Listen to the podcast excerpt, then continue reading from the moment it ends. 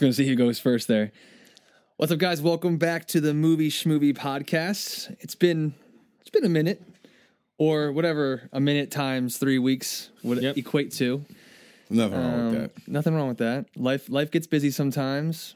Yep. Priorities take effect, and uh, not that we don't love you, but we need to take take care of some other things first. Yeah. Uh, but we are back with episode number 62.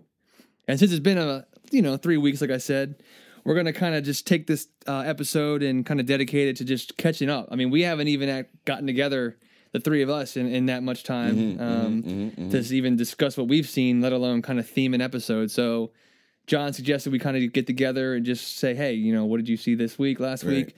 So I, I thought that texted was- Steve and I, I said, "Remember, remember when we used to do that podcast together? way back, way back when. What do you think about getting the podcast together again?" Right. Let's get the old band together for one more show.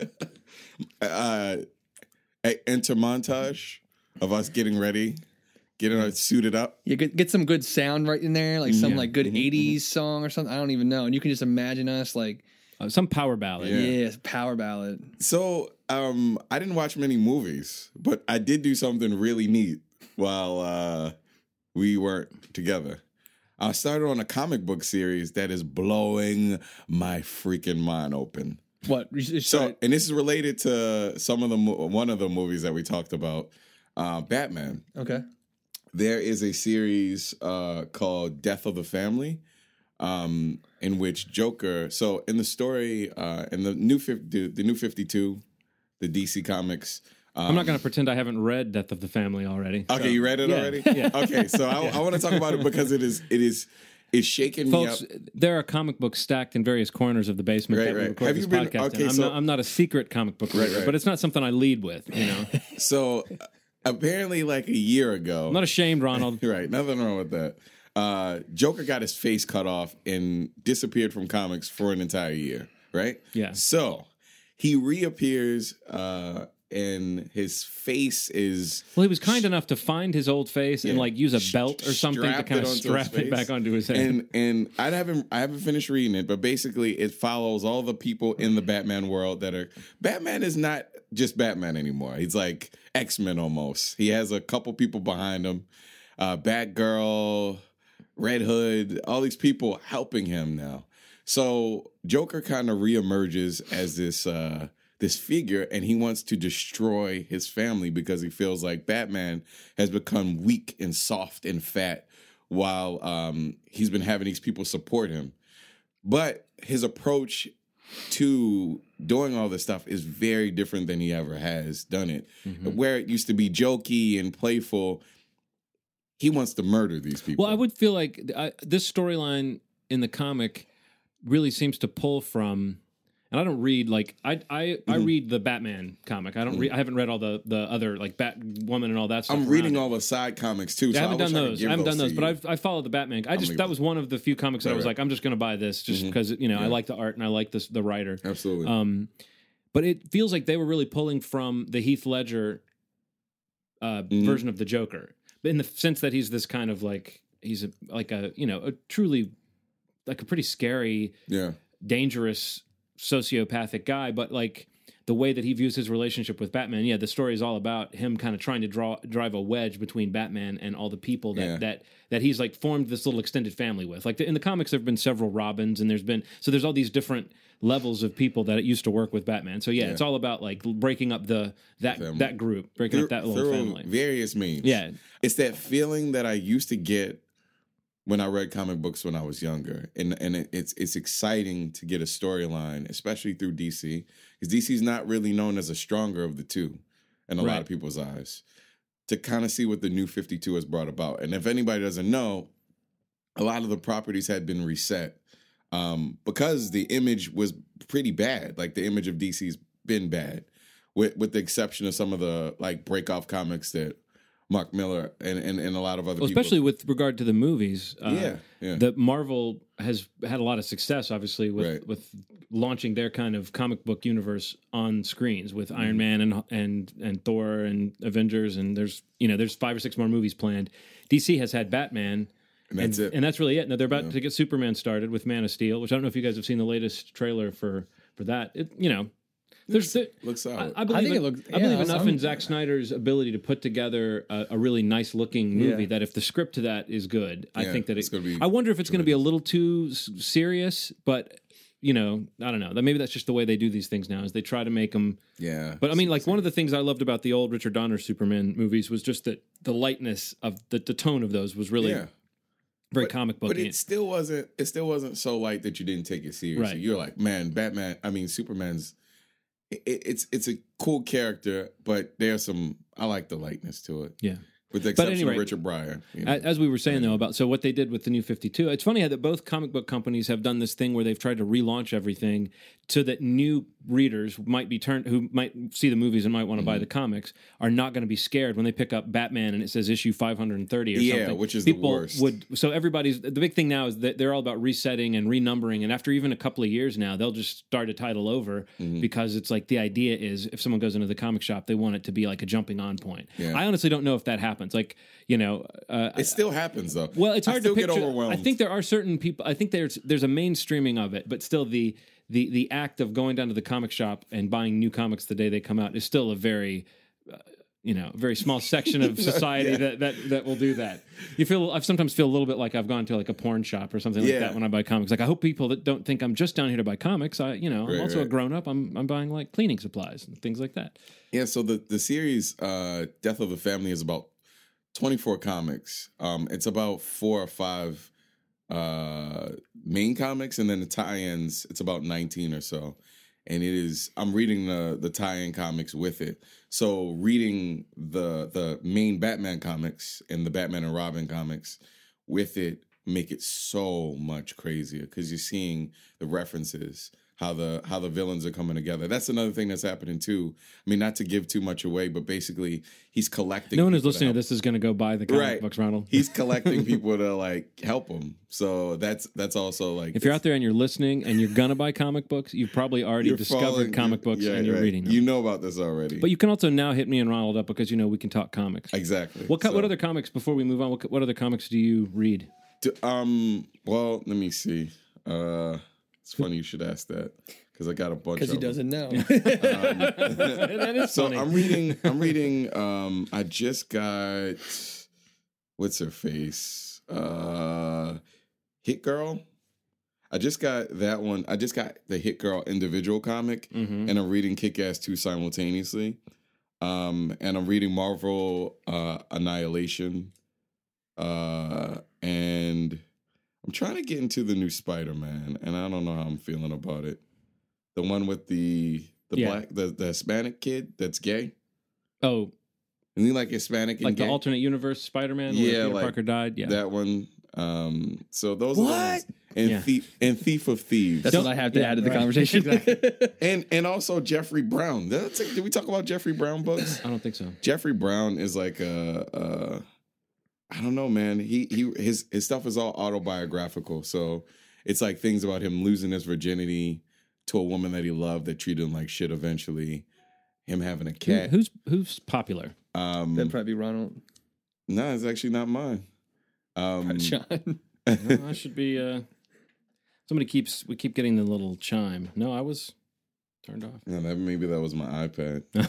so yeah. All this technology. right, all the technology going off. But those are the ones I'm reading right now. Thief of Thieves, I just started, Mhm. but that's my that's my rotation right now. I need it. I'm still reading Death of the Family. I'm I'm getting towards the end. I'm like out of 24 comics, I'm like I'm 12 in. So that's that's the focus right now. Once I finish that, then I'll start reading the other ones that I've been collecting. There's uh there's a comic called Fatale that I think I recommended to you. So funny, yeah. That I'm I'm enjoying a lot, and uh, Marvel actually has a, a Daredevil series going on right the now. The Daredevil series that's, is so that- that's really well written and the art's really great. And uh, well, there you go. Yeah, Yeah. that's- he just showed me that he's reading Fatale on his uh, on his iPad. I can only imagine that those titles arrived legally and through some paid service. oh yeah, Right. that's what they tell me. But you know, um, I, I'm sure there are others that I would think of otherwise. Oh, Saga by uh, that's written by Brian K. Vaughan and uh, with art by Fiona Staples. That that's an interesting kind of sci-fi comic that's been going on for about a year. There's a lot of really cool stuff that's happening in that world. I think what's interesting is that with the advent. The, you know the same reason that you see all these movies that are based on all these kind of nerd properties like uh, the Transformers uh, uh, movies and and all the superhero things. It's like it's apparent that people of you know, I I can look and I can tell. Oh, this is when the people of my age demographic started running Hollywood because all these properties from when I was a kid started getting made into movies. And I think with comics right now, what they've done is they've realized who's buying comics. Like Yeah. where they're finding new audiences is not by marketing to kids; it's by marketing to grown-ups who still like that kind of storytelling. Yeah. And so, in that sense, I think there's a lot of cool things going on right now. A lot of storytelling uh, in comics where you'll see that the writers of that comic are also writing for television series or are developing movies and things like that. Like there's a lot of synergy between what's going on in comics and what's going on in, in filmed entertainment. Yeah, definitely. So it's, Steve, it's a good time to read What, what- comics. uh, I know you're a big football fan. Do you want to like interject some like Go Ravens. yeah, exactly something something with a little more That's uh, all I got. a little more That's all I got. testosterone behind it. Okay, No, no, you guys got it covered. I'll allow the uh, comic book rant. Because you know it feeds a lot of these movies that we end up we'll, we'll probably be talking about in a couple years. oh you yeah, definitely. The, these these uh, resources that these the comic books serve as are just I mean most of the films that we or some of the films that we have on our top film lists year in and year out sometimes are even you some of the sourced unexpected ones. you Is know? it weird Yeah. that I think Walking Dead has revitalized comic books? Um, I think it's part of that movement. Yeah. And if you ask a, a comic shop owner, I bet they'll tell you that Walking Dead brought them more new new customers than Sure. the Avengers movie did. Yeah, Because I think the Avengers movie appeals to uh, such a wide spectrum of people that people can come out of that movie and go awesome and not ever feel like they need to follow up on it. But I think right. Walking Dead is that that niche where people Totally. are going, "What? This has got hundred issues out." already?" right, right. What is going yeah, on in and this like world? and like one and the, the temptation was to maybe read the comic to figure out what was going to happen in the show. But that's one thing about Walking Dead, um, which I think we were talking about before we started recording. That it's you know it's a pretty flawed show in a lot of ways, but. Um, one thing that it's done that's kind of interesting is it's distinct from the comic. You could Yeah. re- you could read every issue of that comic and still not really have a firm idea of where the show is going. So they've done a good job of kind of diversifying, That's pretty neat. yeah. Or at least they've done a they've done a very watchable job of diversifying. Yeah. I won't say it's a good job because there's some That's some stuff. when when we do TV Schmeevy, we're, we'll get to we'll, we'll unload all our feelings about that. Yeah. Um. So what movies has? But now that Ronald has opened the uh, field up to Yeah. things we've done and we're into that aren't a movie, Mm-hmm. well, there's there's there's no uh, there's no parameters to this podcast anymore, Ronald. We could now just talk about like a new pair of shoes we bought. We could talk about a good. I'll say right now had. I bought the first ever pair of shoes in my life that cost more than thirty dollars. really, really. Yes, I bought my first pair of Nike running shoes. Ah. Not the ones I'm wearing now, Okay. obviously. But uh, yeah, man, I felt very good about it. I used them today for the very first time, and um, they were fifty dollars at the Oh, Nike man. outlet. And I'm very happy with my purchase. Now that it's open, I'll say that right now. I'm not even trying to humble brag, but It's I, the Nike Lunar Glide 4. How do they feel? Amazing. I see. I need to invest in some running shoes. I've never owned a You've pair in my never life. spent over fifty dollars on a pair of shoes Ever. He said over thirty. Uh, over 30 Over 30. probably. Can I tell you 30 to 40 at the most. I don't really care If I about t- shoes. I know. If I told you, I, See, they, how they, am they I- cover my feet. That's really all Can I, I care tell about. How you am how I a much I decade older than on you? mine? I'm But not I that started spending more than thirty on shoes. Like I feel like fifteen years ago. Nah, man. Nah, I can't. I can't do Are you it. buying like? Are you going to outlet stores or something like that? Are you finding? I'm hitting the outlets up. Yeah, you know, just wherever I can get shoes, clearance shoes. I don't really give a shit. I don't. I mean, I don't. I mean, like Are you Ron, the- Ronald's are a you- shoe guy. Like he collects shoes. I, I shoe Are covers you one my of those foot. guys that kills people for their shoes? Um, no comment. See, because that could be a trick. You know, I've never spent this much. No, but like now I started like running more and trying to get in better shape. I realized that the shoes I own are, shit. not built for that Shitty at all, shoes and they are- hurt yeah. my feet. Yeah. So now I buy these shoes. They're a little more expensive. Got a really great deal on them, and I use them today for the first time. And I see that I'm an idiot, and I should have been using these Right. for a very long time because it feels completely different. And I mean, so yeah, I'm I'm glad you that, that's my sprung on some. that's my random throw in. I'd like to Shout out throw in a shout out to the uh, Italian cold cut sub out at Bagelmeisters in uh, Jarrettsville. I'm just kidding. I'm not gonna, we're not going to do this. Let's get let's uh, bring some structural integrity back to this Mm-hmm. podcast and somebody talk about a movie. Well, I mean, it's kind of been a weird period. I mean, even though we haven't been together, I really haven't been to the theater a whole lot. Yeah. Mm-hmm. I mean, I think we've mentioned it multiple times in the past few episodes. It's like this is a weird area of the year where Turd time is what people call it. talk about a lot of great movies because of the end of 2012 and the upcoming like the Golden Globes and the Oscars coming up this week, this weekend. But in theaters now, there's really not a whole lot of substance. The only film that I look at Rotten Tomatoes and see that is a fresh film, I think, is only like one or two of them, and like in wide release, and one is uh, Side Effects, which I haven't had a chance to see yet. But everything else is like forty percent or less. Well, there was Yeah. that weekend a couple of weeks ago when a lot of things we'd talked about dropped, and I realized that I wasn't going to end up seeing them. You know, it's like I realized I'm probably not going to see Identity Thief. I Yep. might not make it out to see side effects. Absolutely. And it wasn't just because there was stuff going on in my life at that time that would stop me. It was just like I guess if we were, I guess maybe it's like if we're doing an episode and we're trying to figure out what movie we're going to Yeah. talk about, we see a lot of things. Sure. And I, that actually ties into something. Uh, it's funny how getting ready to talk about a movie with you guys, you put so much thought into it. Do you ever have this thing where you come in here and you talk about a movie, and then you leave, and it's maybe if you ever listen to the episode later, you realize you don't even know if you had an opinion about the movie when you were talking about it, but now you do because it's like after we did the episode, You've on- informed yourself. I sort of decided that I really didn't like Warm Bodies that much after we did the episode. Right, and when I right. when I heard it, I was like shocked to hear myself kind of sounding favorable towards the movie, and I was sort of like, wait, I really thought I I I, I wanted to come off a lot more negatively than I did. So I think a lot of times when you don't see those movies and we don't talk about them, that feeling, oh, I gotta see, like I've got to see Identity Thief. It's like Sure. a, a week goes by and you're like, why do I gotta? You know, there's Yeah. nothing, there's nothing like timeless about those movies. So I've actually been trying to catch up on some movies that I've you know there's a there's a list of those movies from last year that I never saw that I'm you know I'm still trying to tick off that list. But Yes. Yeah, that's where I was going. It's just that I think I, I've seen one film in theaters since we last got together, um, and that was not a good film at all. and the rest of the movies I saw um, that we can talk about is are films that I either had on a list in you know in, in an app on my phone where I just keep track of what I eventually want to see just from hearing word of mouth or reading an article online.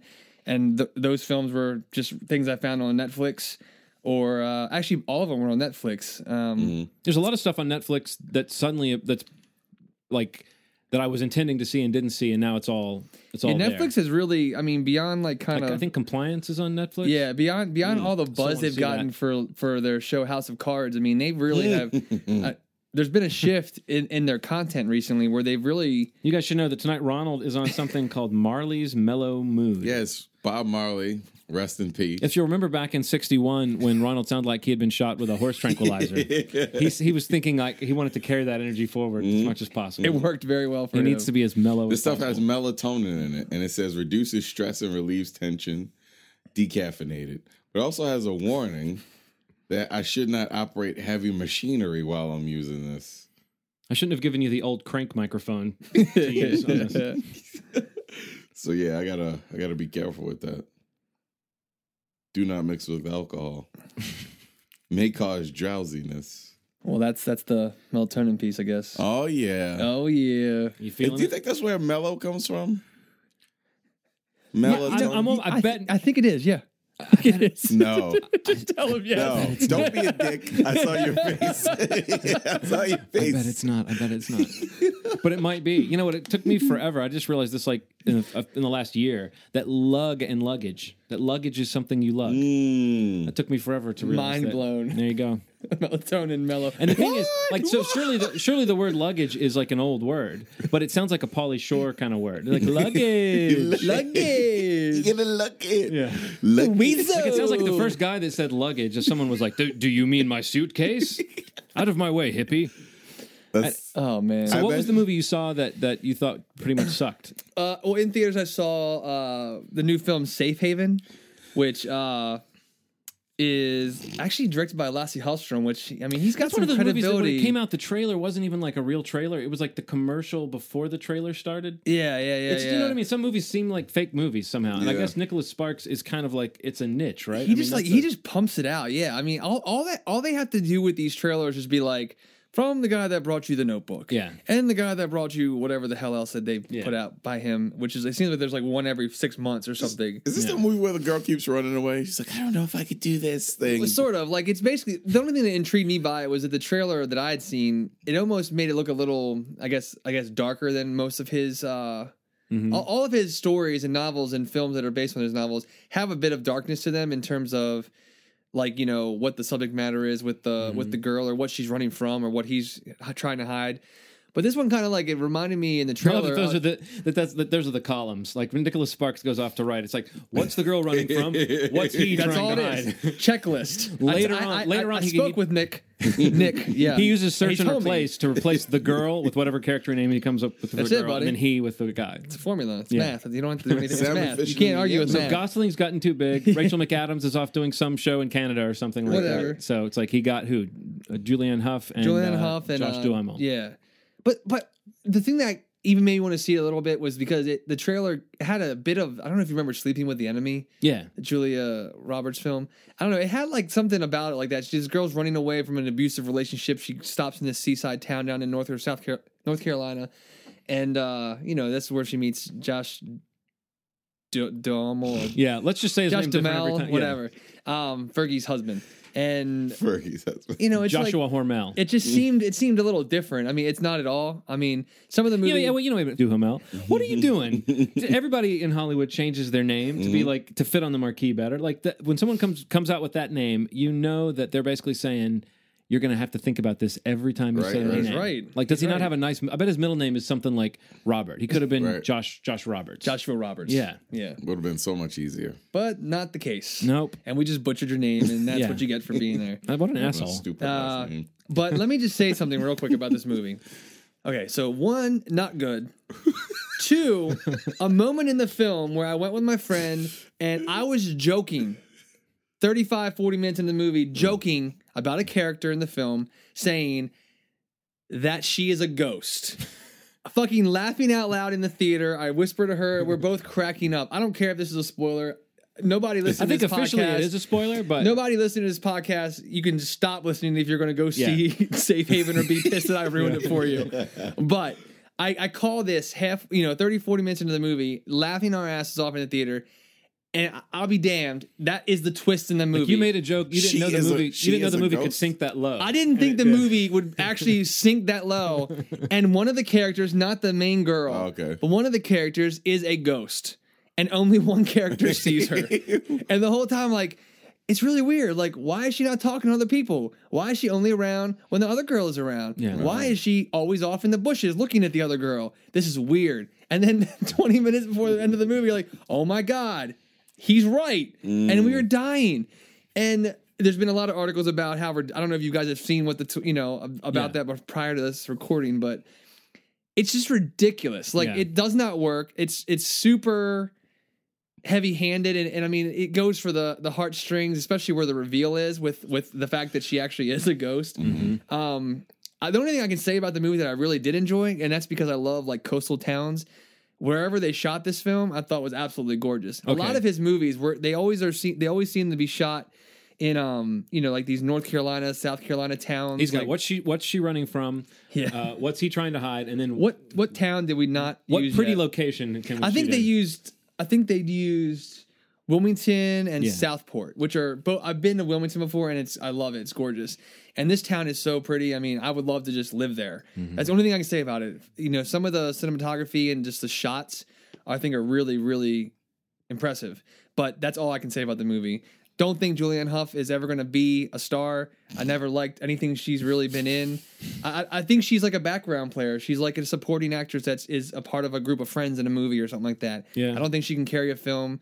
She kind of got on my nerves, you know, halfway through it. And Josh, I mean, I don't know. I, don't, I guess I don't really have one thing or care one way or the other about him. I mean, it's weird. Like I always have this like feeling when I see movies where a year or two goes by and you see that guy pop up. Like I think like he's one of these guys. Like he was in that show Vegas and he was in Transformers and uh went a date with Tad Hamilton, which oddly I actually really like that movie. If you've ever seen that, Yeah, I've seen. it's fun. But like these names that are like they're that middle line actor or actress, but they always pop up every couple years as a, in a leading role in a film, and they're like, how are they still trying to tell me that this guy's going to be a star? right. And it's like it always happens, and I feel like that's what's happening with her too now because she was in Footloose, she was in uh, Rock of Ages, she's in this, and all lead roles, and none of them has she come off as anything but yeah, it's like it's like miscast. what? Yeah, a lot of times you see it like delayed over the course of like a year or so.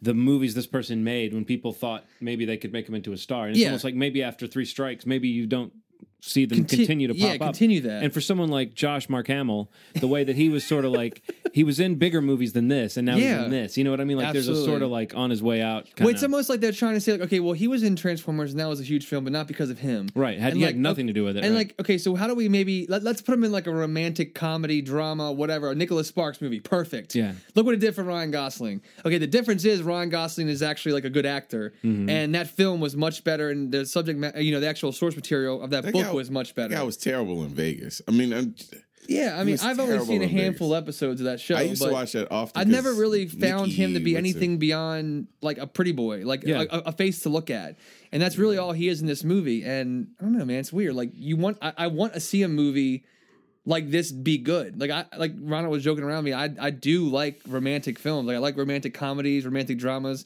Mm-hmm. There's something that can you know a takeaway from them that I really enjoy when there's a good one, and. You know, like so like Silver Linings Playbook. I mean, it's as out there. I mean, it's it's a lot of different kinds of films, but there's a lot of romance and there's a lot of emotion in that movie you can take away Mm-hmm. uh, between those two characters, and you believe it and you like entrust it, and it's just like there's nothing, there's none of that in this film at all. But I mean, I don't know. It's just not time of year, I guess. Like, okay, let's put it out around Valentine's Day. That's the best shot they have at letting this movie make money, and it still flopped, and it's still just a really bad movie. So stay away. It, what- it's weird though. Lasse Hallstrom, like, that's the other yeah, thing that threw the me off. That's the thing that threw me off too. Was I, I had to kind of because I was like, wait Make a sure I second, read the name ma- right. Maybe maybe they're gonna like actually make a good movie, or maybe there's gonna be something else here. Like if they got him interested in it, not that he's made it. I mean, he did salmon fishing in, Yeah. in the Yemen, which I know you loved. Yeah, You I actually, did. you really liked it. I did. Um, you, you. I liked it. You you really liked it. I felt like though when I looked at when I saw that he directed it, um, I thought I just thought it was strange because I was like, "Th- th- doesn't he make better movies? And then I looked at the last string of three or four, and it, they weren't.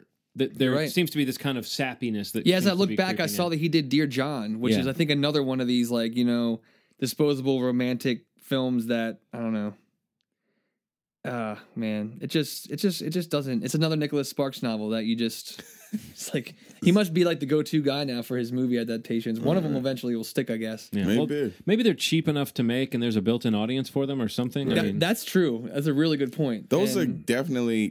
The thing is, with, I mean, it makes me think of like Tyler Perry or something where there's Yeah. almost like a little cottage industry is. within the film business. Like Yeah. these are sort of impervious to critics, maybe. I, I don't know though. I haven't Because- seen what Safe Haven has done in terms of like box office, but I with know all the reviews. and are- Redbox, pretty there's, bad.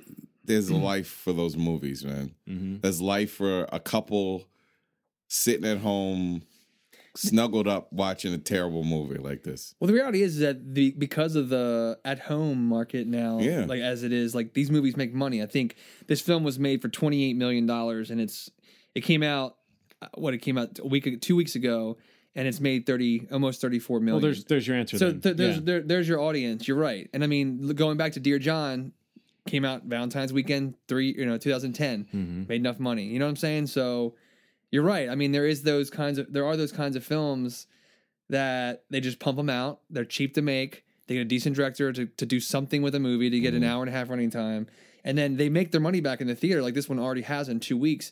And then they hit the market at home, like Ronald's talking about, and that's where they really make their money. I feel like Sandra Bullock was doing like Oh, she's 80 like, of those. oh, she's like a pro at those movies. yeah.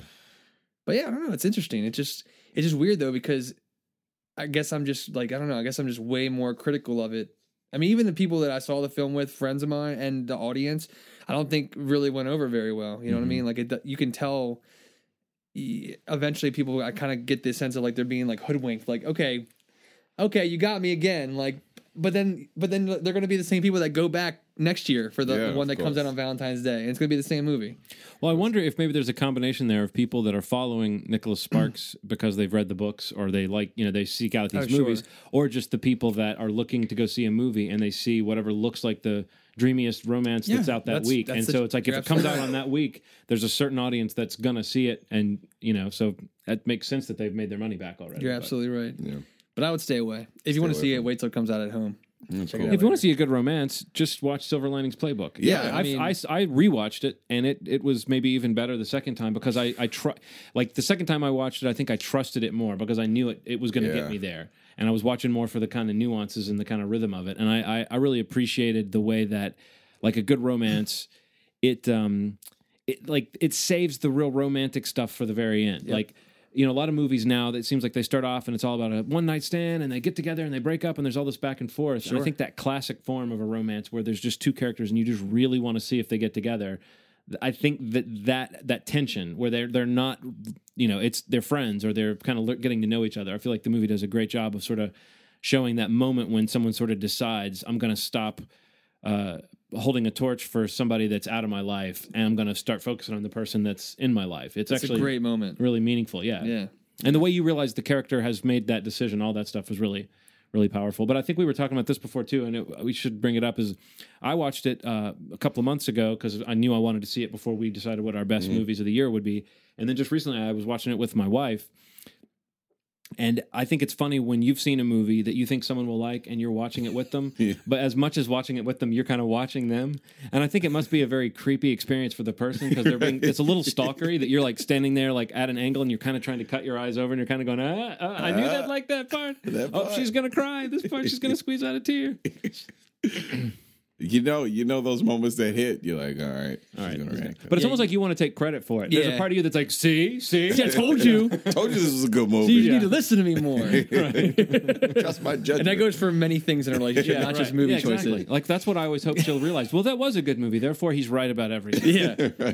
I should listen, yeah. Universal. Like, I, I watched it with my girlfriend too. Like I finally got her to watch it a couple weeks ago, and I mean, Wait, wait. Your, your girlfriend doesn't have to be my wife, does she? Um, let's talk about that. Okay, later. we're talking about two different women. I yeah, hope. yeah.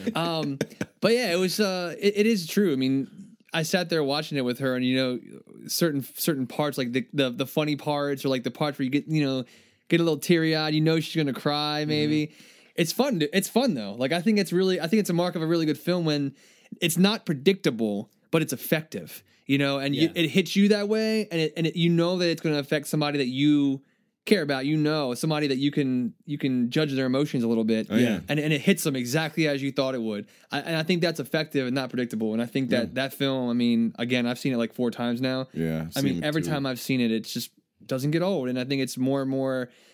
It feels more and more like familiar to me as I watch it, and I mean, I can't say Yeah. enough good things about that film. I think I'm gonna I've buy been it. pulling I'm gonna for it, man. when I it hope. comes out. I don't think it's gonna pull it out, but I, don't think so at the. Oscars. But you know, It's gonna win some stuff. I think don't she's gonna win Best Actress. Yeah, you know that scene where she comes into that family that's already room. having a scene, and there's like Bradley Cooper and and Robert De Niro are both like acting their pants off. Yeah. and the way she comes in and just takes charge of that scene, I love moments like that. I mean, in movies, I love it. But I love when you can really point to an actor. You can just go, okay, that person has the chops to come in and like Yeah. not just sort of steal a scene from De Niro, in, in, in good De Niro, Yeah, like, you know, yeah, to- yeah. but like to dominate everybody, all those other actors in that room. great scene. It was a really cool scene. Like Yeah, I love those types of moments, and it's like when you see that and you know that someone's nominated. That I don't get real excited about the awards, as you know, but that's one of those things that makes me like I get a little excited when I think like, okay, there, there's like that. If you know anything about acting, you you know the energy that you have to have to like convincingly. It it it, it will not work if you can't do it. Yep. That- a scene like that will, no matter how well written it is, it will not Totally. work. Yeah. Um, so yeah, no, that movie's definitely, and it's like the movies like that that are rewatchable. You know, I could see this being one that uh, if I were to make that list, we were talking about a while back of movies you kind of watch anytime they're on. I could totally see this being one that if I catch it on cable or if I see that it's on, I will I will definitely watch possibly the rest of it, if not a, a large chunk of it. So Yeah. totally. Great movie. What, so what did you guys see? I mean, let's let's bounce it around a little bit. Ronald, Well, I saw one that you didn't think you saw anything, but now you realize you saw. yeah, and then I Ronald saw basically one lied to us. He said, I "I'm going to come one in and talk about some comic books, and then I'm going to remember a bunch of shit." I think what Ronald's actually been doing is while we were talking, he was he's been watching a movie on his iPad, so he can talk about That's what that noise. All that noise was. Um, I saw He's watching Upside You've Got Down, Mail. which Upside Down doesn't come out. Oh, okay. Upside Down doesn't come out till March fifteenth. But apparently, like this is one of those movies that got pushed back a bunch. And, uh, And somebody from- got their hands on it a little bit ago. yeah, and now it's it has a release date, which is March fifteenth. But I can still talk about it because that's what I do. You do that. There's not an embargo or something. Yeah, so the story is interesting. Um, Tell so- us the whole story in detail. Ruin it. well for us. The planets. So there are two planets, and they get close enough that they don't bang into each other, but they're close enough that Oh yeah. someone from the top planet There's sexual tension between these planets. Right. They're close, but they're not banging. they're not. They're It's just just like just Yeah. touch, almost ru- touching. right Yeah. on the Where surface. they can feel the breath of one another. Right on the. I was going to Okay. say panties. That's not. That doesn't. That just got too blunt. So uh, Those be planetes? Plan- Planet- planete- No, that doesn't work. Move so on. two planets are uh, right near each other, and they both have different sets of gravity. So the idea is each since each planet Science sounds good. I buy it. since, since Yeah, each yeah, planet has its own gravity, okay, they each have their own gravity. Done. I one item from one planet is different than the one from the other planet. So, for example, if I take a brick from another planet and go to the one below me, that brick is going to go backwards because because it's abiding by the gravity of that planet. The prior planet. Yeah. So it gets interesting. So if you have two items like that are from opposing planets, they can balance each other out. But if they stay together long enough, they turn they they set on fire after a while. Mm. So, so it's Once again, the science works Yeah. out. When Right. did you become Stephen Hawking? This is right. You've been watching too much Bill Nye. right. So uh or not enough. Jim Jim Sturgess' character, uh Adam and Kirsten Dunst are from opposing planets. Is she named Eve? Uh Eden. Oh, Adam and Eden. Close. So basically, they they Did meet you write this film, John? they meet when they're younger. and Early then draft. yeah. There's a horrible accident, and then he doesn't see her for ten years, and then he sees her again, and he finds a way to get to her. Um, but he uses insane means. So basically, also on, t- on top of that, the other planet, one planet's very wealthy, and the other planet's very poor. Um, guess who comes from the poor planet? The dude. So I didn't even get the guess. so it's it's just you know a class issue, different planets, blah blah blah. It looked kind of cool, but as I was watching it, I kept I was noticing two things. One, which was the story sounded a little hard to sort of take seriously as like sci-fi. It seemed more like a fairy tale yeah. or a fable. Yeah, yeah, that's one and that just made me wonder, like, what's the tone of the movie like? the tone of the movie. That's the thing. Um, it's it's you have to abide by the laws of this of this story. Because when they're talking about it, you have to. They explain it very quickly in the beginning. Two planets, opposing planets with gravity. They, they Mm-hmm. do it really quickly, and then they throw you into the world, and then you forget things. So like something will happen, and you're like, "Oh shit, that's why that happened because of the planet rules." Mm-hmm. Um, it's, it's a bit goofy. It's a bit goofy because of that, and it works in some parts, but it, it is it is a flawed movie, and you can you can tell why it was delayed so many times. But I'll say this: visually, it is it is a is a beautiful movie. I think I I interrupted you when you were about to say something about the director. Oh, the director, uh, he's an Argentinian man and that man that I, that's never done anything American. An Argentinian man. I love how you tried to combine Argentinian and man. Argentinian man. I'm an American man, So I've never seen anything this gentleman has done, but this movie is except for this. This movie's solid. It's a good movie to watch with a significant other, a sig of, and um, you'd enjoy it. You'd enjoy it because it's ridiculous. It's it's completely ridiculous, and it doesn't. It, it doesn't. If I try to throw a brick at my significant other while I'm watching this movie, will the brick go backwards? Maybe if it's from an opposing planet, it would. oh, I better make sure. Right, right. Folks, before you throw bricks at people, find out what planet your bricks came Oh from. yeah, oh yeah. So that's what makes it so interesting. It's it's a cool. I think it's cool enough to check out, but it does have its flaws. The I'll give you an example. The the planet, the gravity, the time travel situation with Time travel. uh Time travel. yeah, time travel rules and uh what's the name of the movie we watched? Looper? Looper are easier to follow than this is. Okay. But this is a fun movie. I'd say it was a fun movie. Okay. I wonder Um, why it got it- pushed back. I, I think it's obviously a hard sell. it's a hard sell. Yeah. Like only because like I I got it because I've watched so many sci-fi movies that you you know like when you watch uh Looper or um Out of Time, you watch those movies and you get it really quickly. You're able to, but this is one of those movies like I can feel somebody in the movie like, "What? What does that mean? How does that?" You know, that's, Oh, I'm lost. I'm like, it's not that hard to, but but I can see how people could. It, it's gonna be. I think it'll be a good release. They probably spent a lot of money on it. I didn't see how much the budget was, but it, it it's probably lots of money. Well, it certainly looked expensive from the trailer, but like I Yeah, said, I could just sort of tell that it was like a Romeo and Juliet kind of, you know, It is wrong side of the tracks. Love 50 story. mil. Yeah. And then there's a big twist in it that you kind of find out too, um, but that that makes th- the idea of love kind of coming together harder, and uh, that's it's it's still very neat. But the problem is the third act gets messy, and that's one, and that's another thing. I don't know if they're gonna cut it differently, Mm-hmm. but the the cut I saw of it, the third act was very choppy. When when when the resolution happened, it was very abrupt. And you're like, oh, okay, all right. Just for a point, this film, the reason that you probably were able to get a hold of this film Mm-hmm. is because it came out on August 22nd in Kazakhstan. Holy, That's the only place it was released. holy shit. US March 15th and Europe April 17th of 2013. Because like I Kazakhstan. Thank you. thank Wanted you. to throw that in there for you. And where it made $8 million. Eight. 8 million of its 50 million budget is already made back thanks to Kazakhstan. Wow. So it's gonna do well.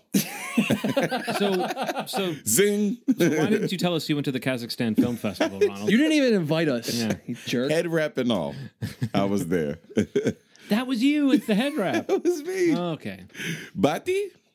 That was me. I don't know why I did that end part. I don't know. Offensive. Just took the wind out of the sails of this Normally, all of our ethnic caricatures are so studied and appropriate. And I love, I love impressions that are impressions of impressions. Yeah. Those are funniest. yeah, my my wife has a general kind of foreign person voice that she Oh, for anyone goodness. from another country that was talking to her. It's like Nikki. they all talk exactly the same. Um, so what, do you, what did you see, John? I saw a couple of documentaries. Um, one that is actually as as the at the time you're hearing this, it will have come out just a few days before. Um, it's a movie called The Bitter Buddha. It's a documentary directed by Steve Feinartz, and it's about uh, the stand-up comic Eddie Pepitone, who is actually kind of a, a, a I mean, he's a he's a little bit of a that guy in that you've seen him in things like you, he he has a, a small role in in Old School, and he's been on a lot of sitcoms doing cameos, and I you know I think every now and then I'll still see him pop up on commercials, but he's this. And the title of the film, The Bitter Buddha, really uh, sort of one of the characters says that, that that's one of his nicknames. His friends call him that because he really is a guy who likes to believe he has this sort of serene philosophical outlook on life, but he's just a really angry guy. I mean, and he's that he's that kind of angry comic that his anger is like some people it feels like they're playing a character. And mm-hmm. other people, it feels like there really is something inside them that just processes everything through this kind of anger. So it's not like that kind of Sam Kinison anger or that kind of Lewis Black anger that feels like almost like a character. Like with Eddie Pepitone, you really do feel like there's something kind of. I mean, maybe it's the fact that he's in his 50s and he's still sort of a a relatively obscure figure. I mean, again, I, I I'm sort of a big stand up comedy fan, so I'd sort of heard of him for years. But even I uh, didn't really know much about him until the last few years when every stand up comic in the world had a podcast. And basically, he's shown up on a few shows, so I've heard some interviews with him. And he's just a really thoughtful, interesting guy.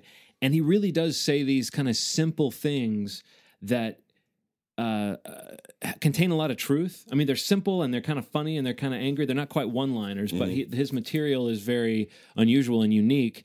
And a lot of it is just him basically getting on stage and just yelling about how much his life sucks and how much life is a joke and how much every. But but there's a weird sort of undercurrent to it. He tries to remind you of the good things too, and he tries to remind you of all the all the people around you that that you do experience a lot of love in this life too. And so there's a little bit of like you you feel like he's got something to say, I guess. And the movie is is interesting because it um it really does show you this guy and it shows you as with any time you see a kind of a documentary about a personality you get you know there's all these fellow comics that are on camera talking speaking really highly of him. And so you get that sense that he's kind of a comics comic uh, one of them in in the movie says that he's he's like the guitar player that all the other guitar players think is a good guitar Sure. player uh, but that maybe the casual audience member is not recognizing the Aware genius of, of, that yeah. person. And and the other unique thing about him is that despite the fact that he's in his early fifties, his audience is a young audience that's into the kind of alternative comedy. And there's this kind of thing where I think it's it has something to do with the fact that he is in his 50s and he is still angry about these things that seem to be like a young man trying to figure things out. Like the fact that he's in his 50s and he's still trying to figure things out and he's just bitter about the fact that he hasn't figured things out. Um, it, I don't know, there's something kind of inspirational in that. And you can see why a young audience responds to him. Um, the, and the other thing the movie does that I thought was neat was it it doesn't just show you this guy and show you that he's kind of a frustrated guy whose career never really took off. It actually addresses some of the reasons why maybe he hasn't broken into you know through that, that ceiling into the next level of fame. Uh, like he mostly lives in L.A. and he mostly does shows around L.A. He doesn't tour a lot, and you kind of get a sense from the other comics in the movie talking about him that everyone sort of feels like if he would just tour more or like develop his audience more, he would probably be one of those big names. Right. But Right. I don't know. It's an interesting movie, and um, it's a small movie, and I think so many of these documentaries that we watch are connected to even something like Queen of Versailles that's about a, a family is connected to these larger economic issues that we've all heard about. This movie is really just about a guy and his relationship with his dad and his relationship with his audience and his kind of attempt to navigate this sort of middle ground of fame and also the certain amount of hopefulness he has that like oh wait a minute uh, I, I might be like this might be the apex of my career, but this might lead to bigger and better things. You do get a sense that like you know that that he would welcome more opportunities, but he doesn't seem to want to compromise uh, in any way to get to it. So it, it's a really interesting movie. I, I did find myself maybe about halfway, two thirds in, kind of thinking, is there really a movie here? But the second I started to feel that way, the movie kind of takes a turn and it comes into his relationship with his father, and that stuff is interesting enough that it really does feel like it's a very small film. It's a character study, but it feels timely because it's the story of a guy who sort of feels like life has him under uh, under its boot heel, and he's scrambling to try to get out from under that, and he doesn't know exactly how to do it. I think we can all kind of relate to that on some level, you know, or if, even if you don't relate to it, you'll relate it to somebody in your life, one of those sort of people that you know is is brilliant, but you know they've never seen the success that they should. So Right. I would really recommend it. It's on demand right now. I know it's on iTunes, um, and I think it's going to be in theaters uh, soon as well. So I would I would definitely recommend it if you're in the mood. f- If like a if you like movies about stand up comics, and b if you are you know willing to just sort of explore a different. A, basically, just a personality. I mean, that's all the movie is. It's just an exploration of this guy and his life. So, Definitely gonna check that out. yeah. That sounds cool, man. Buddha. I never. I honestly don't think I've ever heard his name before. I do recognize Me his either. face, but I have never, uh never heard his stand up. I didn't really make it sound like a very funny movie, but it's also it's a great entry point for his stand up because like I have he's got an album called uh, I think it's called a certain stillness. Like he it- one of his bits uh, I'll just just give you an indication that he gets up on stage and he basically says he envies the he wishes he was the audience because to him his life is just shit. but to them it's fucking hilarious. you know, that's kind of his his standpoint. Right, right. I gotta check it out.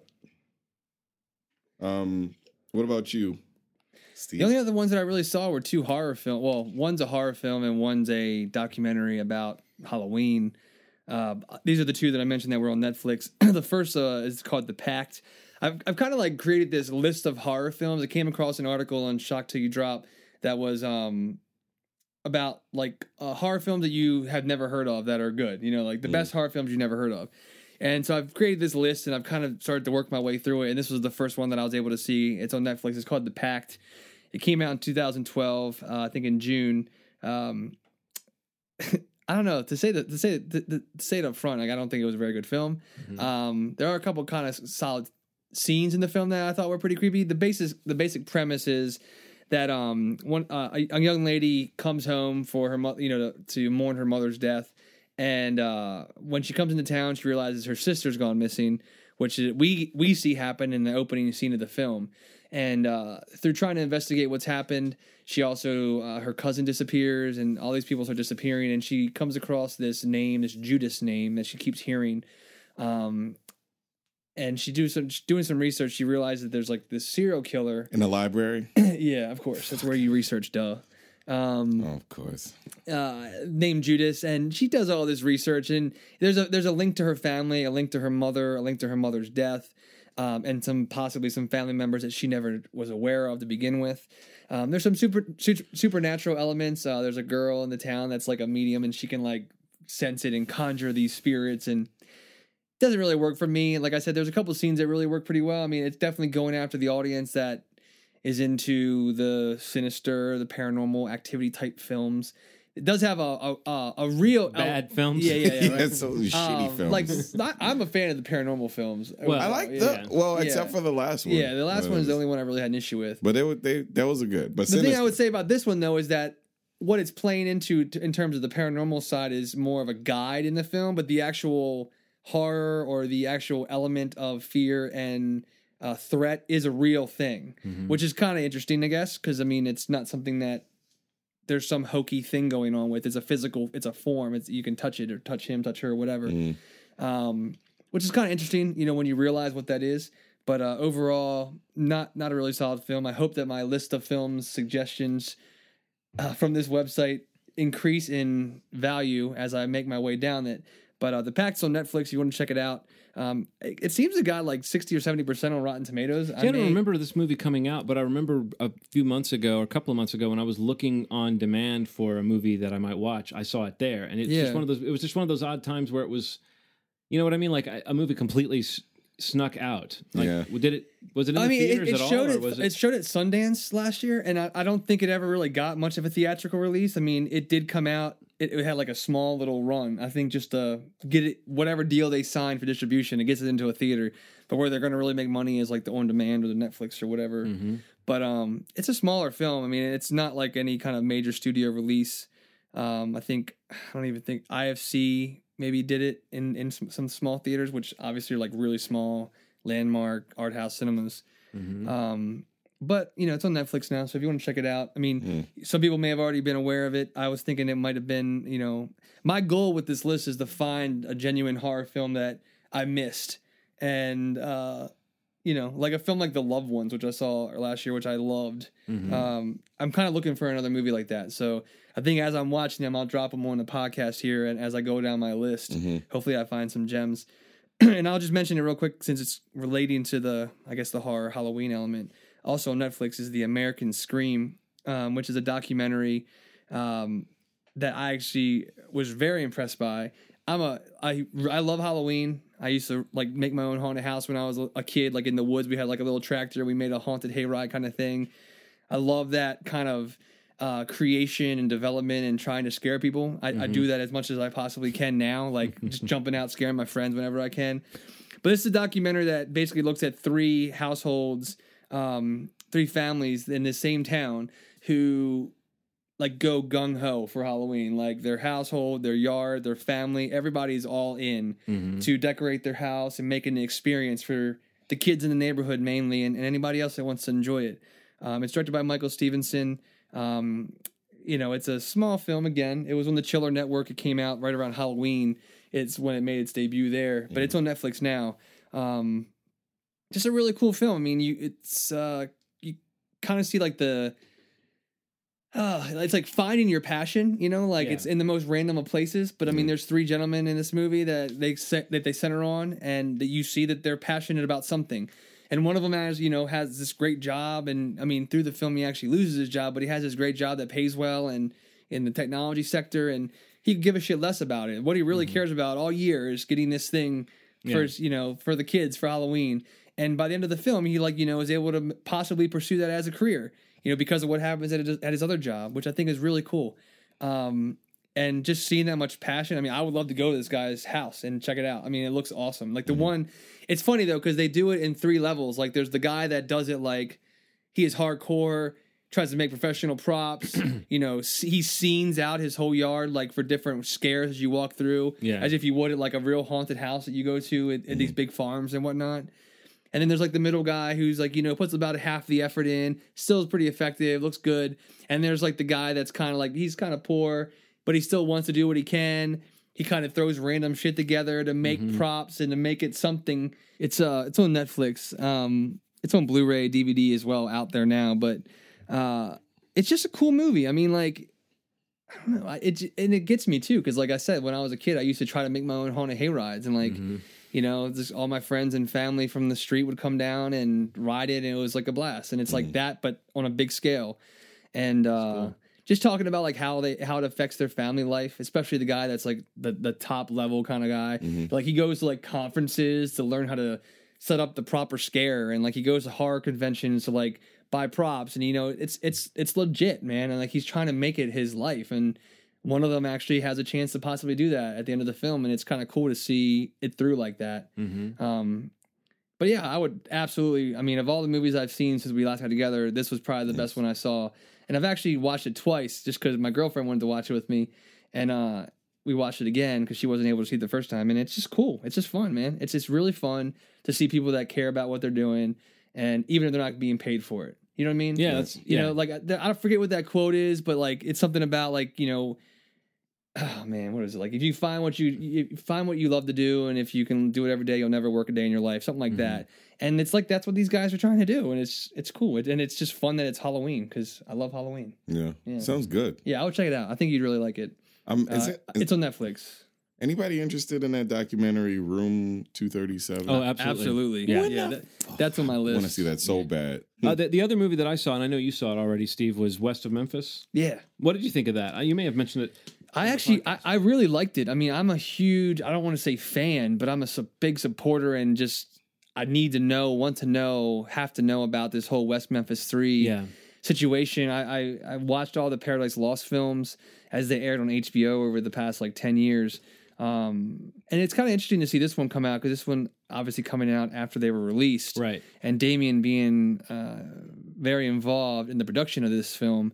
Um, the last Paradise Lost film that came out a couple years ago, um, it, there's a lot of similarities between the two. I think this one goes a little more into the investigative piece of what they were trying to find out of of of basically who did this. It's like the real issue now is not that this is that this happened and that you know these these kids these men now were in jail for 17 or 18 years um but that it's still not solved you know Right. if that's the case you know even though they had to enter a guilty plea to get out of jail Yeah. and they had to still kind of commit to that there's still I I think it's common belief that there's you know that the real person who did that is still Well, out yeah, there th- yeah. It really seems like the prosecutors knew that they didn't really have the right guys. So the corruption involved in that is Wow. really kind of scary and depressing to think about. Like the state was not going to open up the trial; they weren't going to get a retrial. They weren't, but they were able to do this other thing. And because they pled guilty, now the state can basically say, "Case closed. We're not. There's no investigation into who really there's did no it." more state funds there's no more personnel anything being dedicated to this case anymore and i That's mean weird. that's it's good and i mean you know Yeah, you it's, see it's, a, it's you- a real bittersweet. Kind yeah of you, ending. you see and, and and one of them actually um in the film you you see them uh i think it's i think it's actually jason Yeah, it's who doesn't really want to do this because i mean like he's I'm, I'm not guilty you know like this whole this whole ordeal has been to prove that we weren't guilty but it's also been to get them out of jail you know and and, and to become you know free men again you know years later and and the ticking clock in this case is supplied by the fact that Damien Echols is on. He's the only one that Yeah. was that was uh, sentenced to death. Death, So he's on death row, and so like that's where the sort of ticking clock comes in. It's like we've got to get these guys. It won't matter if we prove that they were innocent after this guy's been executed. So there's definitely. I mean, it's a pretty compelling story. You, you associate these movies, you know, there's this is a child murder story. Mm-hmm. You associate these movies with maybe showing you a quick glimpse of like an autopsy photo or something like that. This movie shows so many cuts Yeah. to like I mean you get such a sense of the horror of what happened to these like basically like 7 or 8 year old boys. It's so horrifying to think about. Mm. It, the movie really does uh, uh I mean, it takes a lot for me to want to shield my eyes when I'm watching something, and this was a rare occasion where I was just like, "All right, you know, like uh, I did," because after a while I didn't trust the movie to cut away quickly enough. Right. You know, you're used to seeing like half a second, and this movie would show it for like two seconds, and so it just got to the point where I was like, "I don't know that I want to see right. the you know the the crime scene photos," but I do think it served to make you realize what a horrible crime. And then to at the end have that sting of oh, and the guy that it really looks like is guilty, it can't be brought in because the case is closed. Oh wow. Yeah, it's really uh it's a tough watch. I mean, it I don't know. I, I don't. I don't know how to say it. Like, I, I feel like I've, I have invested so much into the other films, the Paradise Lost film, to see it go that next step further. Because in Paradise Lost Three Purgatory, they referenced Terry Hobbs, who's the the stepfather of, of I think Stevie Branch, one of the little boys that was murdered, and it just suggests it, and it gives a little bit into it, just so that it plants that doubt. And then, but this film goes much further into that, you know, and because of Peter.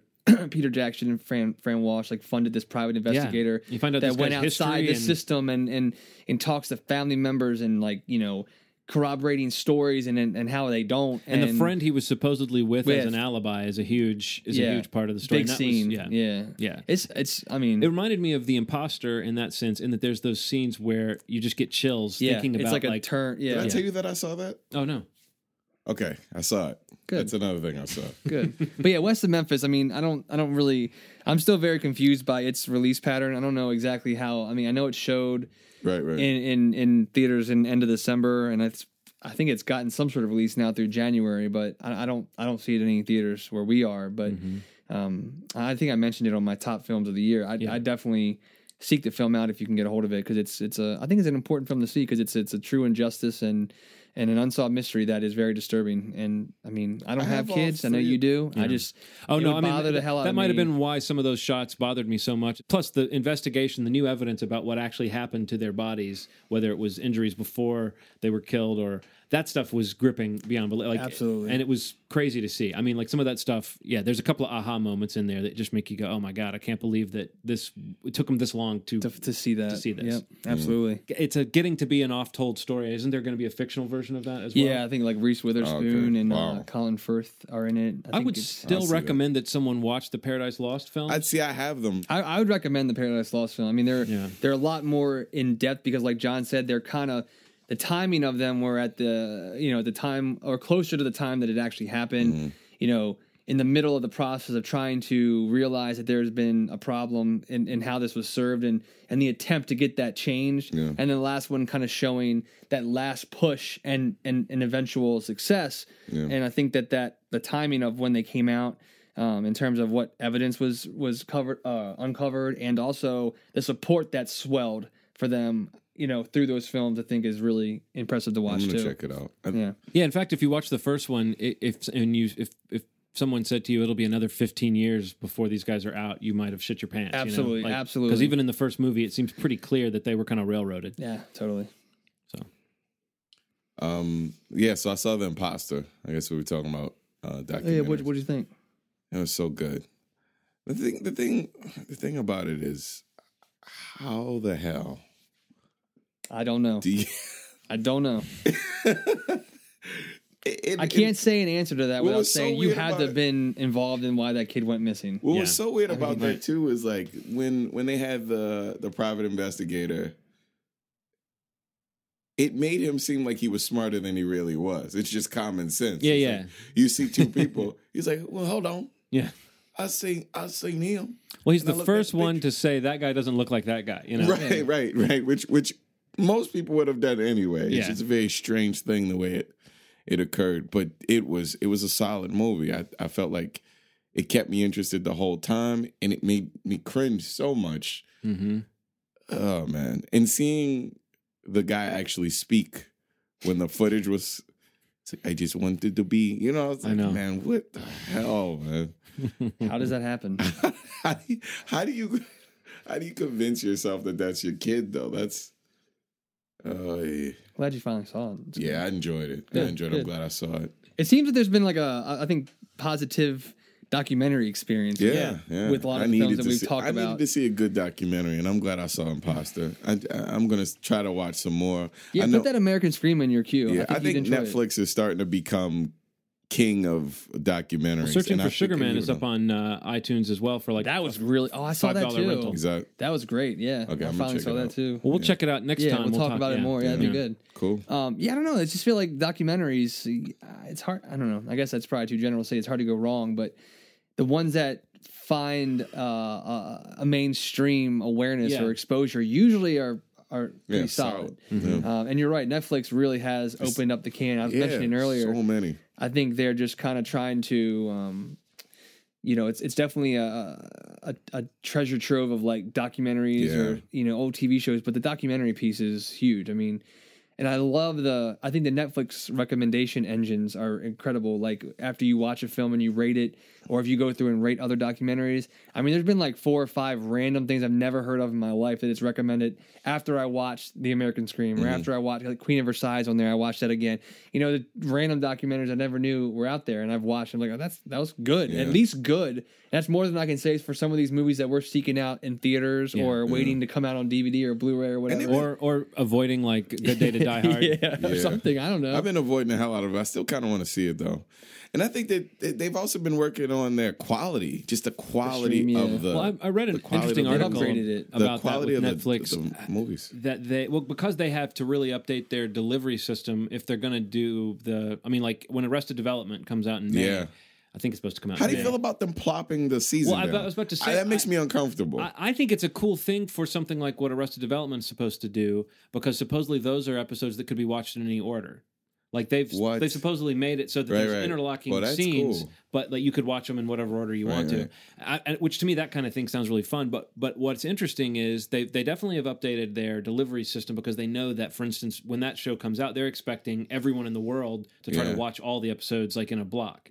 Um, you know, but the other thing uh, that was related to what you were saying about the recommendation engine and everything the way that they can monitor not just what you watched but when you stopped watching something. Oh, when you pa- when you paused something and came back to it what you paused and they can actually probably have a metric for well a lot of people stopped this but they finished or they stopped this and they seemingly came back a week later and fin- or whatever. They can tell so i mean it might give them like a false sense of security about like pe- pegging well people love this and they hate this they don't Oh, know yeah. if you stopped watching it because you had an, an emergency or because something came up or because you were bored Right. you know what i mean so it can be misleading but i'm to understand that that show house of cards they plopped down was, thirteen. was sort of put together as a like they know people like they know that their uh, uh, customer base liked Kevin Spacey. They knew their customer base liked David Fincher. They knew their customer base was watching these cable dramas in dro- you know like Wow. all these. So it's Yeah. like they had all this information about what people's viewing habits were, Yeah. and they might be. I mean, you could probably say that other services would have that too, but I think Netflix has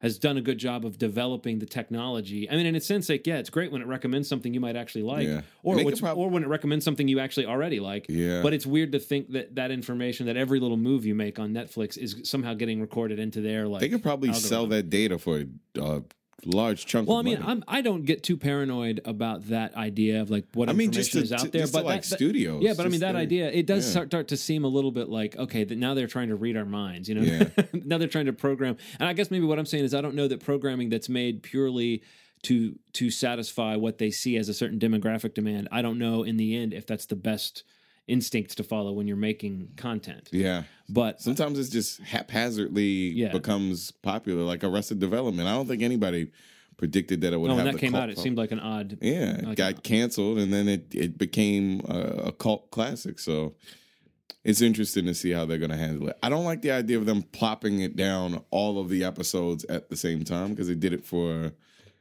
um, House of Cards. House of Cards, Yeah. and I I just watched the pilot.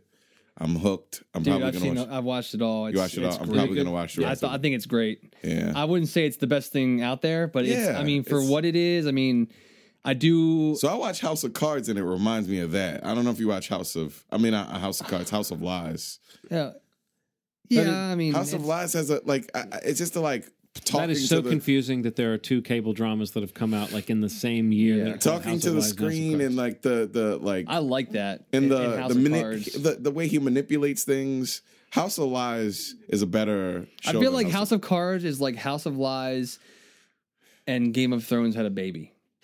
In terms Okay. of how many different camps there are and double cross, you know, all these and also Scandal. You ever watch being Scandal? played. Oh, you- you haven't were telling watched about that, no. Scandal is my show. Oh, your house is falling down, John. I feel like I actually kind of like it, but it makes me worry about Netflix in in terms of being able to sustain something. right, right. You know, there's no real ad revenue coming from that, and and the Netflix The- CEO is an ass. the idea is to also. I don't know if you've ever read any interviews with him. He is an ass. Oh, like he's a very like the idea is to also like eh, they need to not only maintain their subscriber base but grow it. So Yeah. like with House of Cards, they gave away the first episode. They set up a site where you go watch the first episode without That's needing really a membership. Yeah. Mm-hmm. So you that that's great and everything. But then when they get the membership and they sign up and it's month to month or whatever, they watch all thirteen and they're gone. Like how do you prevent that? right. exactly. And I mean that's that's where you need to use it as it's a it's a gateway for people Yeah. to get into it and to see that there are other things inside of this Don't you magical think all world of Netflix. subscription services though kind of bank on the idea that it that whatever difficulty it poses for you to ca- have to cancel something you're Oh, you're, totally. you're not going to go to that Totally. problem. You know what I mean? Like, I I will, but uh, no, I'm saying of I think a lot of people do, Yeah, but I you're do right. think The I do think that they're counting on you to go. Oh, I'm signed up and like Netflix is very easy to do. cancel, which is also very interesting. You think that it'd be re- very hard. It's just like, get oh, done. yeah. I thought that it'd be like, you sure? You sure? Well, send it here. Well, think about that though. If they do have people that subscribe just for a month just to watch something like do. that, they'll, they'll they still make eight dollars off of every one of those people. Oh, you're absolutely right. You know, I think the next thing they have to they're gonna have to spring for is a sci-fi level something. they, they have Some of uh they have that Eli Roth uh the yeah, yeah. horror. it's it's horror sci- oh yeah it's horror I think it's horror maybe horror Wow. sci-fi. Um, God, I don't even know. I should probably know the name of that because I actually really want to see that. It's like the name of a street or something like that. I think. P.S. Um, Hannibal. How you feeling about that? Did you see the trailer? This really has turned into TV schmeevy. Yeah, it has. Uh, I did see the trailer. Yeah, I, I mean, it looks good. Hem- Hemlock Grove is the Eli Roth one. Oh, Um, When's it's- that it's- come out? It's horror. Um, I don't know, dude. I don't have the schedule in We don't of me. traffic in facts and information on this put- podcast. What's that? see when they put the gam. Did they did they stamp a date on it? Uh, I'm trying to look it up now for you, but I, I don't know. I know they were p- pimping it out like crazy for uh, when House of Cards House of Cards hit uh, April 19th. Oh, it's close. So that's the in between for. Re- I mean, this is an original one that they produced as well. Um, I guess what what you kind of were alluding to a little bit, like even if they sign up for the you know the month and get that eight dollars from the person, you know, my question is in this model, getting those one-off users, or even if it's a user that comes on and just says, "Okay, I'm going to subscribe to this. I may watch a movie every once in a while, but I'm going to subscribe to this because." You know they're going to come out with other these other original shows instead of paying for ABC, NBC, this stupid cable package. Yeah. I'll just stick with the eight dollars a month and I'll watch whatever they put out and maybe catch some other stuff while I'm at it. Yeah. That's what they're banking on. That mm-hmm. person, that user. Because the reality is I think that eight dollars they're getting in, I think that if it was a normal network paying or, or making money off of their advertising, if you look at the number of subscribers to like a you know, whoever your cable provider is in this area, Comcast, Verizon, whatever, the actual network, how much they get back net from these advertising dollars for each viewer.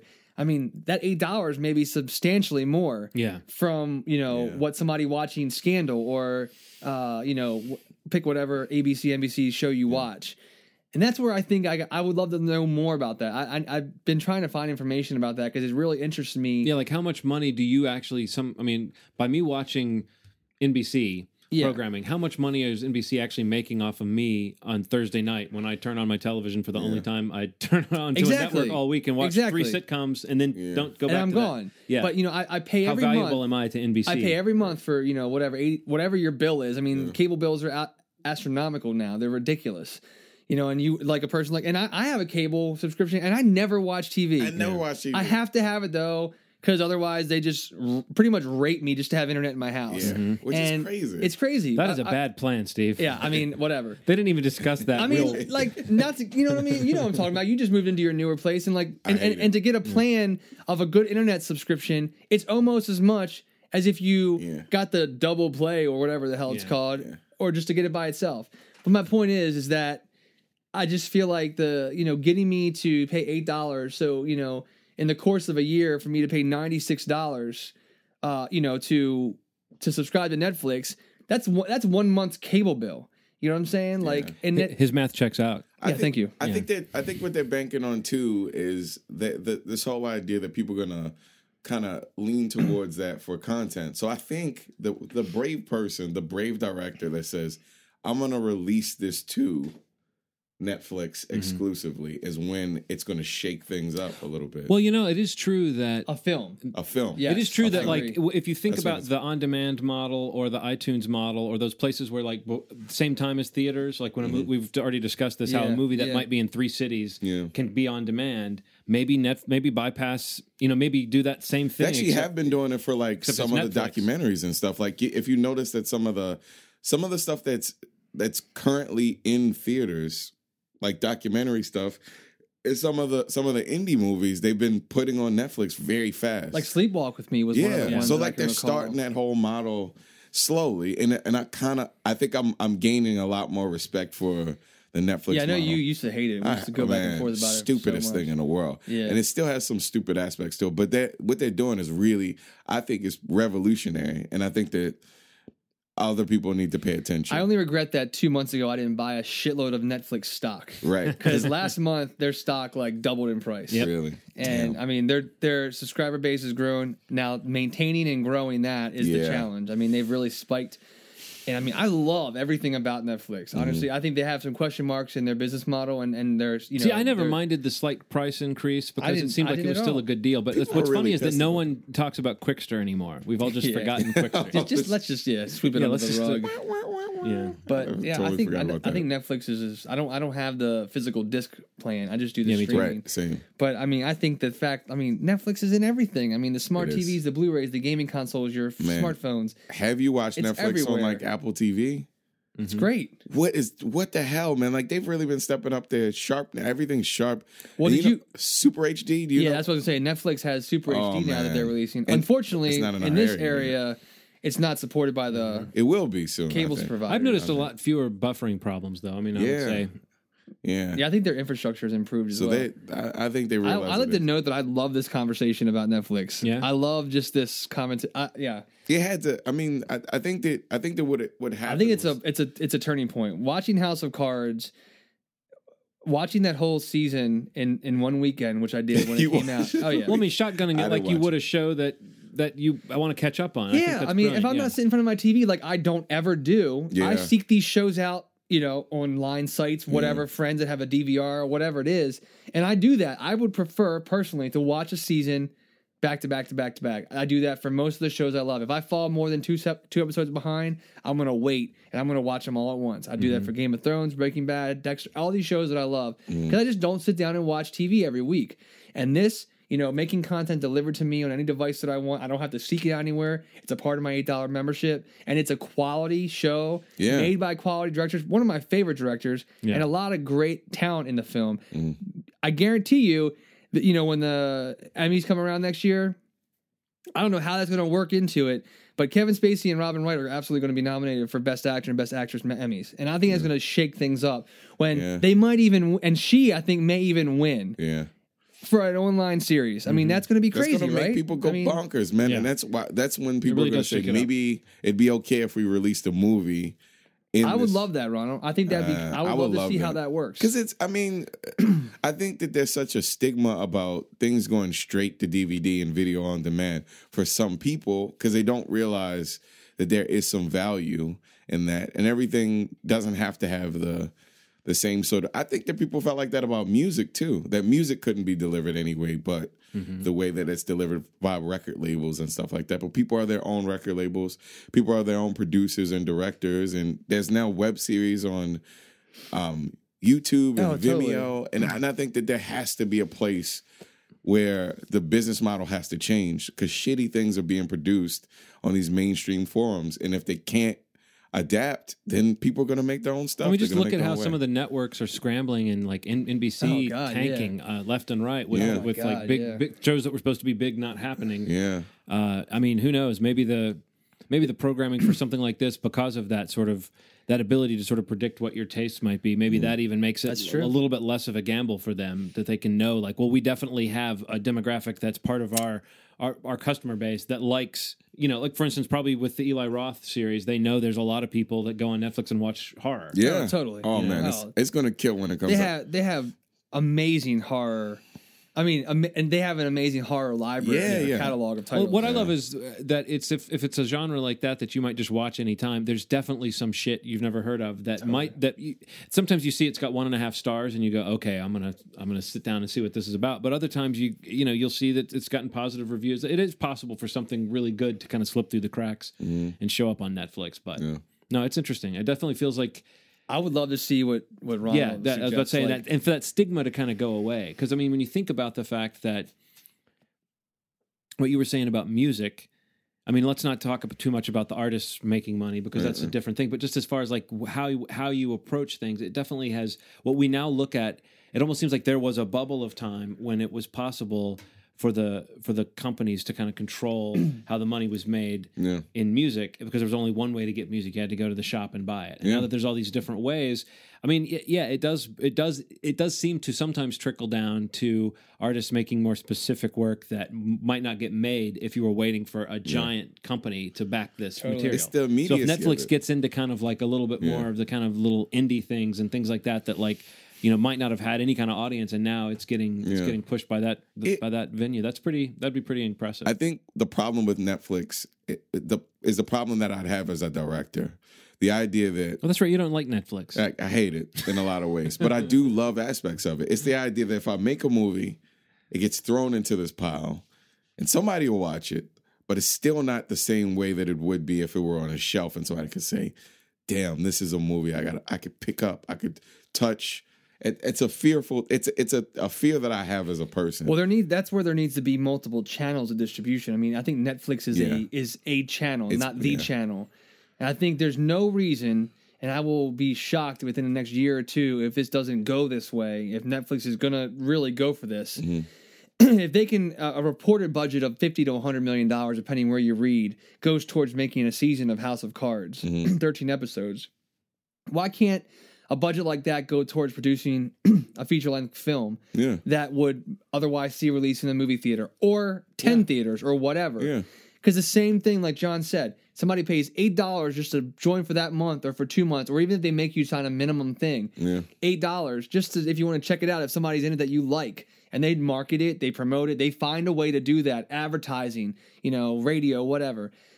That's what it costs to go see a movie at the theater. It's Yeah. more than that to see a movie at the theater. Yeah. And that's just, you're getting the keys to something much bigger than that one thing. and, and but you're that's just your one way person in. subscribing Exactly. but you could you know you could have five people watching Yeah. so Yeah. HD in your house. Yeah, I think I think Yeah, it's that has- just that's gonna- it, it just something's got to give. it's I'm- exciting to me. I'm, I I'm mean, almost too cynical to think this is actually true, but part of me thinks this, the idealistic part of me thinks this. It sounds like there's such a direct correlation between like the quality of the product and the quality of the work that it will, as long as the work is good, you know what I mean? As long as the shows are good or the movies are good, it's a little bit like that HBO model. That HBO has Right. always got something to offer. Like in the way that they've developed it now, where people used to subscribe the three months that Sopranos was running and then to drop their subscription. But now, if you're like a fan of that type of drama, every you know HBO knows what they're doing. They've always got something to kind of keep you going. Yeah. So I feel like if Netflix can kind of ascribe to that, and if they can keep making high quality stuff, yeah.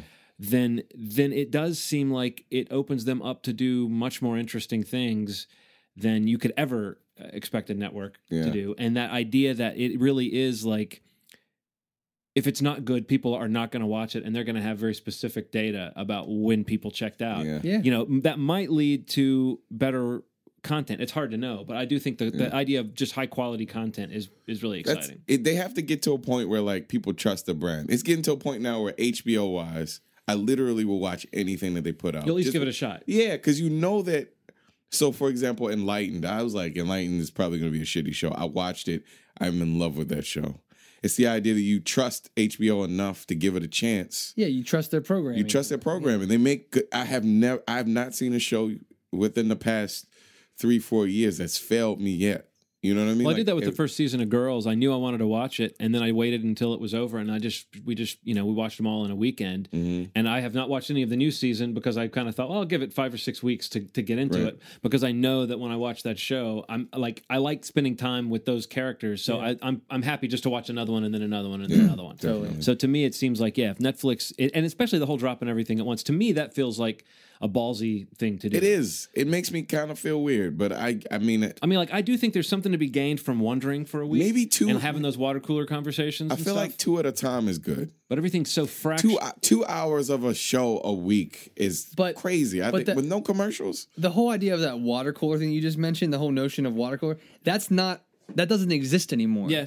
because people like because of social media and they're they're playing on the second screen their phone while they're watching Netflix House of Cards on their TV or on their computer. It's it's it's it happens in the moment now. It doesn't have to wait till the next day. You're watching House of Cards or you're watching Scandal, or you're watching whatever, and texting me, dude, you gotta check this show out. Like, Yeah. what do you think of this when this happened on Southland or whatever? It happens now. Yeah. The water cooler thing is so it, it's it's just it's changed so much that having the thir- I, I don't feel that having You're the- saying that social media is why I'm. It's always so lonely. I always stand by the water you're cooler. waiting by yourself. I'm because waiting everybody else by is the on, water cooler. everybody else is on Twitter Yeah. and everything else. The water cooler. Did anybody commercial- watch The Office last night? And there's just crickets. It's very different now. It's like it's like I come in, I'm, It- it's I'm near the online water now, cooler. pretty You're much. like, Yeah. hold on, I'm about to say something. I- have you seen episode three? Yeah. Okay, you seen episode three? What about the part where like I hate having to check to see where people are. And they're like, no, no, no, no, no, I'm on. So- No. But, but yeah, I, maybe you're right, Steve. It's like uh, as I said that, I was like, I, the message board is the water cooler. now, Absolutely. you know, Yep, so it's like you absolutely you can find the spoiler board and just yeah, you're right. But but you know what I'm saying. There is something to be said for I like definitely know the sort of mean. suspense and the kind of wondering what's going to happen. But it, gonna but if you change that and we say that this is how most of us consume news shows now anyway, it's great. I mean, again, I think it's ballsy of Netflix to just go ahead and get ahead of that and say this is how we're going to deliver it to you. You can watch it however you want. You know. Yeah, I agree. It's it's it's risky. They have to really commit to the programming, like the regular schedule of programming, just like HBO does. When one season drop, one show drops off, the other one starts up, Yeah. and and and in season out, season in. So if if you know if, if House of Cards is there the beginning of the year f- series, you know the beginning of the second quarter of the year, you know come April, they need to drop something, you know, which Yeah. is that Yeah. Fenwick, whatever the hell, the Hemlock, Hemlock Grove, Grove, yeah. and that hits, and then Arrested Developments in the summer. They have to keep it going so You're that there's something for me to say. Oh, the next one is that. I'm going to look forward to that now because Yeah. I already consumed this. Maybe maybe you're right because even though it, they dump them all at once, I have yet to watch the second Exactly. because everybody works at a different pace, and that's the cool part about it. Exactly. Because I'm I'm gonna but it's there. I've even for seen when you some want to. outlets doing episode reviews on a weekly basis and then having like a a, a different person review the whole season at once. Yeah, you know what I I've mean? seen so that it's like too. it's like and that's what's the funny thing too. And I guess, you know, we, we thought we had nothing to talk about. This is the longest we've recorded in a long time.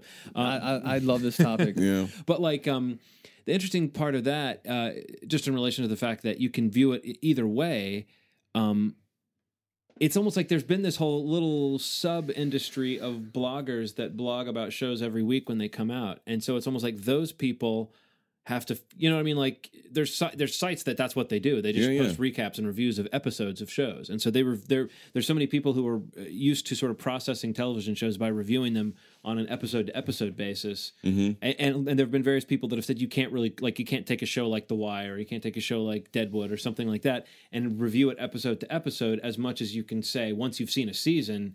You can talk about what they were trying to do. Sure. So it's interesting to see what does that do to the bloggers that have kind of made their their point. bread and butter the idea that they're going to do weekly. You can still do it with those other ones though. That's the cool part. You could still do it with like the the Fox shows, the ABC that because there's still a large the, the the in fact Twitter Twitter on those big days is still Yeah. those are those are hot topics those shows Yeah, so there's still a there's like a half and half sort of thing the the, the population that wants to tweet the live tweet a show and then which is The people are so I like- proud of watching a show that they want to spoil it for everybody. I like live tweeting award shows. That's that's fun to me. But TV shows, I can't, I I've, I think there's something morally wrong with messing up a story to something through that way. I think I think that this is just another way. I don't Yeah. think it's going to become the rule. It- Yeah. I think it's going to be a, a, a shift Yeah. that uh, this generation and you know the those to come, it's going to become a rule. Maybe I mean I don't know. I think it. I think it could. I think that like John mentioned earlier, networks have a lot. They roll the dice a lot of times with these new programming, and they kind of pump out shit a lot of times. Mm-hmm. And the only reason that some of them ever catch on is because of what they put it before or after. And when those shows goes away, they're they're left in the water. Like with the example with NBC, like all these big shows that were doing so well after the I think the Voice. I was reading an article.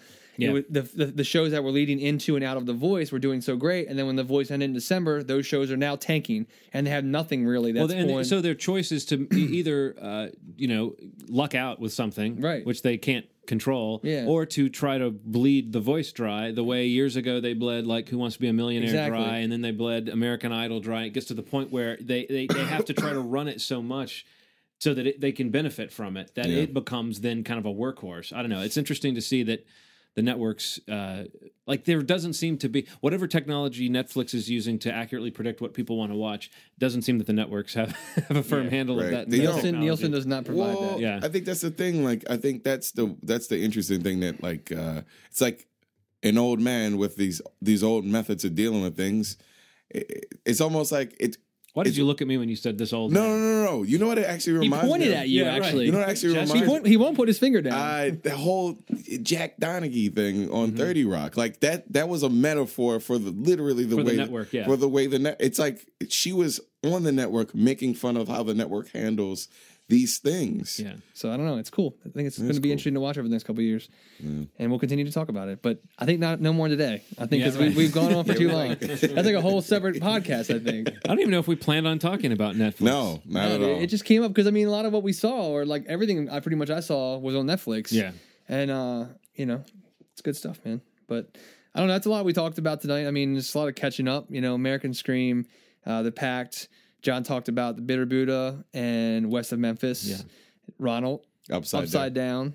down. and uh, something else. You finally saw the imposter. You Oh, said The Imposter. Yeah. I talked about the joys of rewatching Silver Linings. Oh yeah, Playbook. Silver Linings. Yeah, I mean, we'll, I, I'll say that every episode. I guess just watch Silver Linings if you haven't. If you have, watch it again. Please.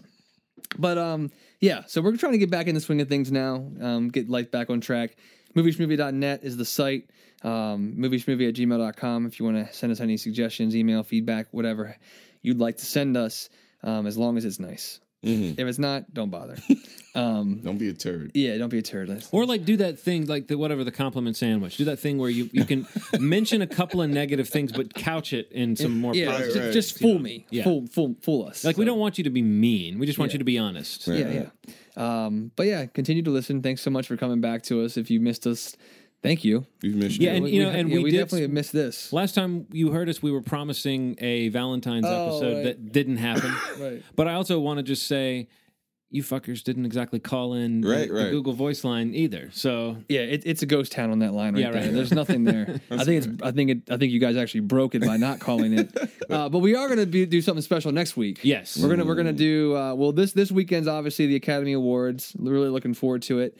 Um, we're gonna do our own version next week. Maybe talk a little bit about the winners and losers and uh, our thoughts on that. But we're gonna have our own little schmovie awards. Yep. Yeah. We're gonna come up with some uh, categories and some um, our picks for some maybe not so normal categories that you Oh, saw yeah. at the Oscars this year. Uh, maybe some just general categories. I don't know. We haven't even decided yet. Right. It, it's very dynamic topic at this point. And we're going to spend also at the end of that episode 17 hours talking about Netflix. We're gonna Netflix Netflix part two because John and Ronald will have watched House of Cards. Probably. Right, right. Um, but yeah, that'll be fun. I think it's gonna be cool. We'll come Yeah. up with some different categories and uh, maybe talk about some movies that either didn't get any love at the Academy Awards or just random ass movies that we just happened to love last year. Mm-hmm. Um, nice little another reason to talk about great movies from last year that we haven't seen any good ones beginning of this year. Yeah. right. so far. lots of lots Yet. of bad ones. Yeah. yet. So. But uh, yeah, thank you guys so much for listening. As always, uh, you've made our day. Take care. Bye. I enjoyed this. You know, Ron didn't talk about any like boobs, vaginas, I buttholes. didn't. I didn't. You know, like when, when he, when he started talking about the imposter, I was thinking like, were there boobs in the imposter? I missed that. Yeah. Oh. What's Ronald going to talk about?